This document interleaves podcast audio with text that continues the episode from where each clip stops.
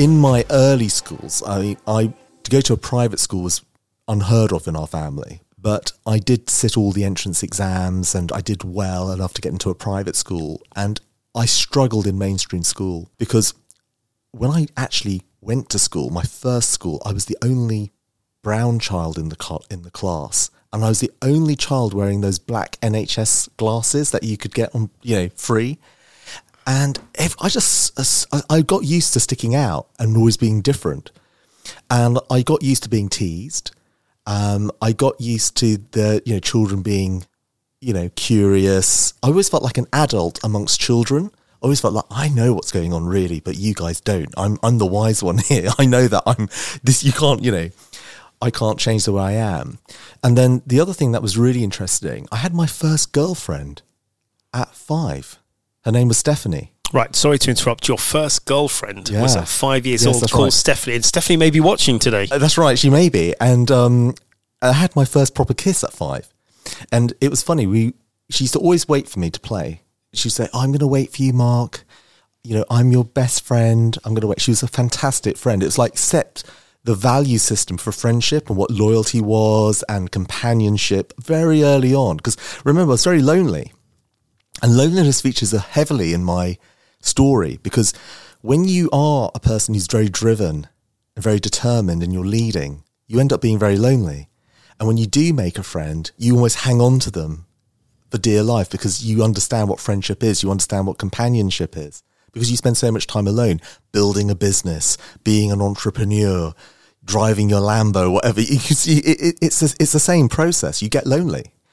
And I remember Stephanie used to wait and she used to always play. And then one day it was quite funny. She, I was on the swings, and as you are, and she ran up to the swings, and I was sitting there on the swings, and I gripped onto the chains for dear life, and she hopped onto my lap, and she kissed me on the lips, and I just remember just crying my eyes out going oh you kissed me oh it's horrible i don't like that and i remember wow. like, and i remember like it, it was quite interesting how that level of determination and also the ability to understand loneliness very early on from a very early age, how that was important to crafting my own vision, but also the power of friendship as well and companionship.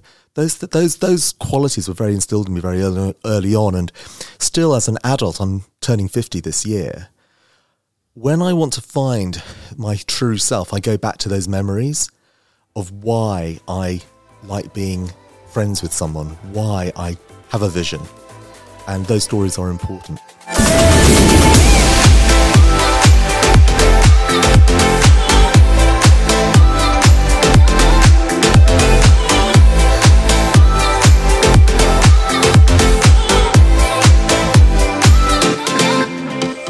The big step into business came when I graduated from medical school my mother saw the way I was and saw that I had this kind of flamboyant streak. I liked you know, supercars. I had all the car magazines, all the models. She said, You're not going to make enough money doing being just a doctor. You're going to have to be more than just a doctor. And I thought, well, it's been so hard to become a doctor. I can't be anymore. I can't be more than one thing. She said, Yes, you can. And so it was just, I was obedient. And she said, You're going to invest in property. And I said, What's, how's that going to make me money? But then what happened was that was my first my first exposure to going out looking for property, understanding property, being mentored by my my mother. My father really wasn't up into property. He was into very good making. You know, I'd learnt how to how to save. My father was sure. brilliant at saving, and he was fantastic at saving. I mean, his advice when I got a mobile phone was, "Son, you know, if you want to save money on your mobile phone, don't make any calls. And I was like, well, thanks a lot, Dad. That's not going to get me very far because I've got to make calls. You know, I've got to do stuff. that's, but, but, that's but, very much the elder's mentality, it isn't was. it? But what my father represents and what he knows this now is a generation where that worked. That worked. Yep. That way of saving and mortgages were done on a handshake. Interest rates were, you know, what they were. You know, it, it's a different philosophy. But I learnt those monetary skills and consistency. My dad used to wake up at five, go to work, come back at seven in the evening, consistency in business was good. Leaving the garage doors open, inviting customers in, he was very good. He's a brilliant businessman in that sense. Sure. But with the property, that's when I really took off. And that's 20, at the age of 23, I was working as a house officer and I'd started without realizing it's called property investment and that I was running HMOs, houses of multiple occupation. I was doing that at 23. Wow. And, and when did you start making money. The first month the rent came in. Wow. Uh, that's when I realised that I was going to be I was going to be better off than all my colleagues who hadn't done property investment. And this is the key point. I became a better doctor because of property investment because I didn't have any limit to my education. The creative part is that you cannot keep investing in property in the traditional way. And this is what all serious property investors learn. And the creative financial mindset is that with finance, it's a word that sometimes it can make it can trigger people. It can make people very suspicious.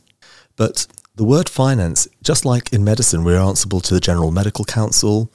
We're accountable through our patients to the General Medical Council.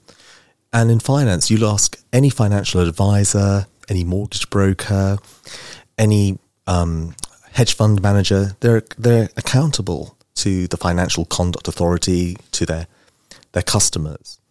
These are all very clear legal ways of actually doing property transactions, but ensuring that you are uh, continuing to invest and not actually having to continue. You can't save your money and keep investing. So it's a way of growing your wealth but also using creative finance techniques. And there are many techniques, and these are important because this is a niche field.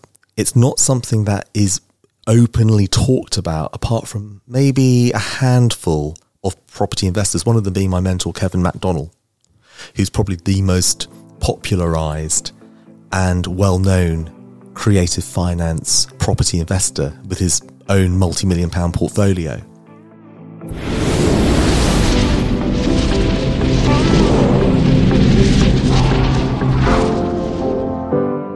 Thank you for watching this video and please like, share, comment and push the notifications bell to receive the next and latest video from the Mark Sheldon Lloyd Show.